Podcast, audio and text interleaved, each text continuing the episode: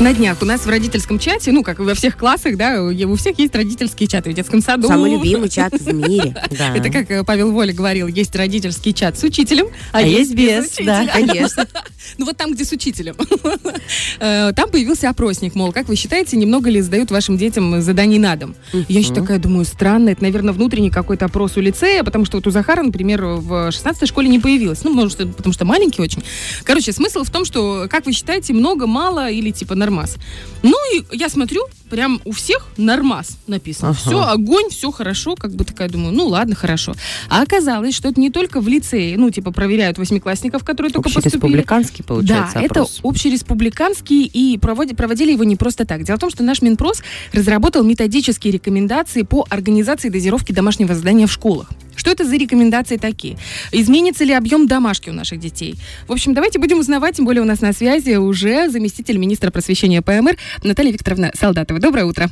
Доброе утро. Большое спасибо, что вышли на связь. Мы, как знаете, мамочки в женсовете, у каждой есть ребенок, а то и не один. Ну, э, очень интересуемся этими вопросами. Почему решили вообще задаться таким моментом про объем домашних заданий? Были, может быть, жалобы какие-то или рассмотрели опыт других стран? Ну, мы также изучали опыт других стран, но прежде всего скажу, что таких серьезных жалоб у нас не было. Прежде всего поступали вопросы как и от работников организации образования, ну и также в частной беседе от родителей. Существуют ли какие-то нормы, которые вот, устанавливают требования к дозировке домашнего задания, сколько задавать домашнего задания, насколько оно должно быть сложное, ну и вот такие основные моменты. Поэтому, изучив опыты других стран, прежде всего Российской Федерации, Молдовы, Белоруссии, вот мы пришли к выводу, что нам необходимо создать вот такой документ, который будет регламентировать основные требования к организации домашней учебной работы. А, то есть это просто уже правило, по ко- которому будут все следовать. Оно уже будет как зафиксировано, правильно?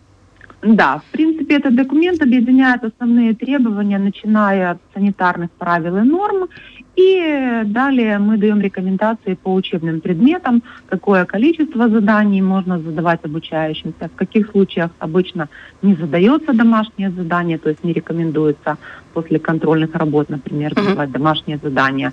На каникулы не задается письменное домашнее задание, кроме чтения художественной литературы. Вот такие примеры. Мгм. А, то есть все, когда будут подписаны или уже подписаны эти методические рекомендации, э, они будут разосланы в школы, и все должны будут им следовать.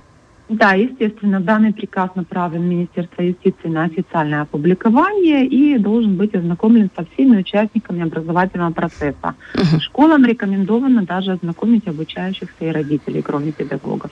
Понятно. Это уже, знаете, такая прям... Я как родитель чувствую какое-то некоторое волнение, прямо интересно. Слушайте, а по поводу того самого опроса, про который я говорила, э, который разослали вот в эти чаты, э, есть какие-то результаты этого опроса? Как... Ну, естественно, мы подвели результаты этого опроса. В опросе участвовали не только обучающиеся, но также педагоги и родители. Значит, э, нам было интересно выявить такие моменты, сколько затрачивают времени на приготовление домашнего задания. Ну, большая часть обучающихся затрачивает 2-3 часа.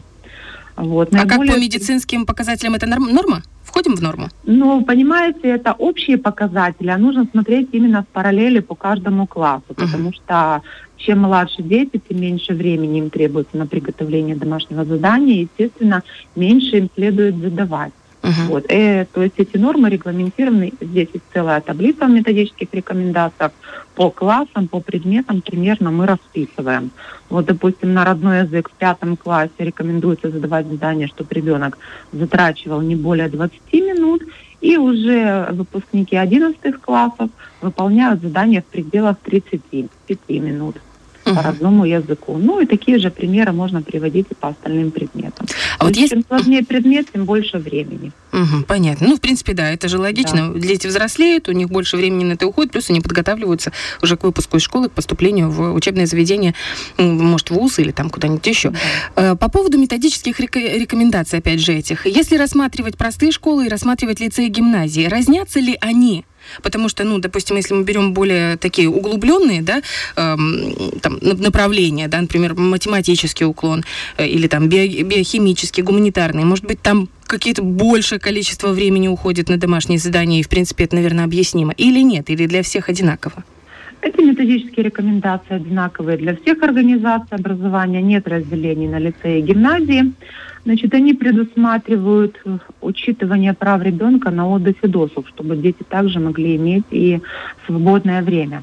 Но прежде всего в этих методических рекомендациях прописана такая норма, что письменное домашнее задание может быть задано обучающимся в пределах 30% письменной классной работы. Если что-то здесь не регламентировано, особенно касается организации повышенного уровня, э, в соответствии с законом об образовании любая организация образования может разработать свой локальный акт, вот, в котором пропишет э, те требования, которые они считают нужным указать и конкретизировать, если они отсутствуют в данных методических рекомендациях.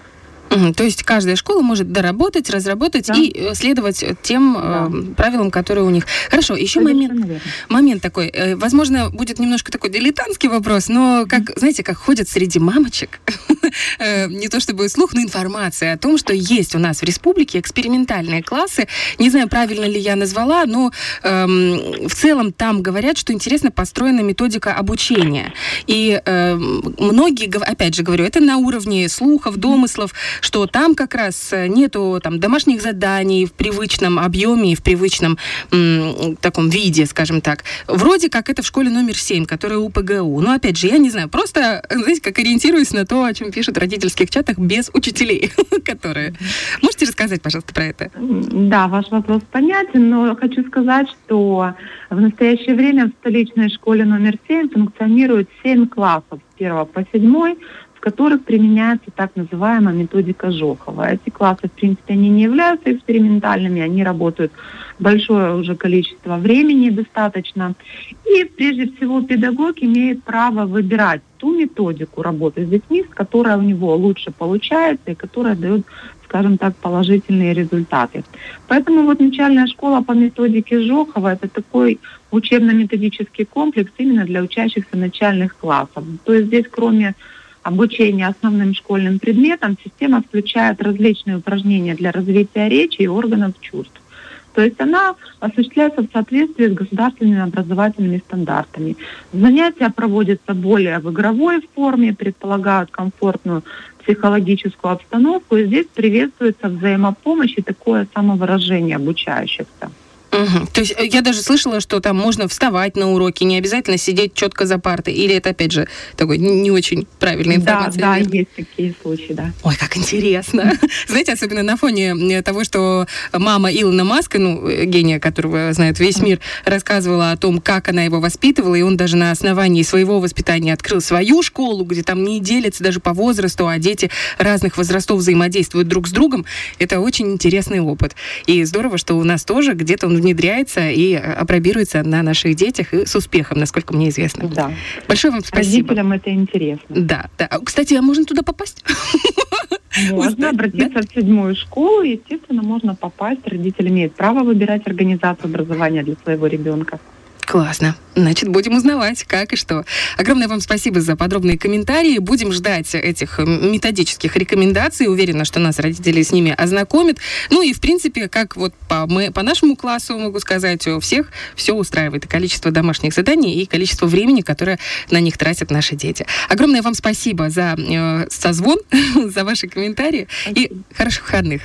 Всего доброго. До свидания. Я хочу напомнить, у нас э, на связи была заместитель министра просвещения ПМР Наталья Викторовна Солдатова. Мы говорили про объем домашних заданий и про регламентирование, э, определенные регламентирующие документы, которые будут помогать узнавать, какими должны быть э, они в наших школах. Фреш на первом.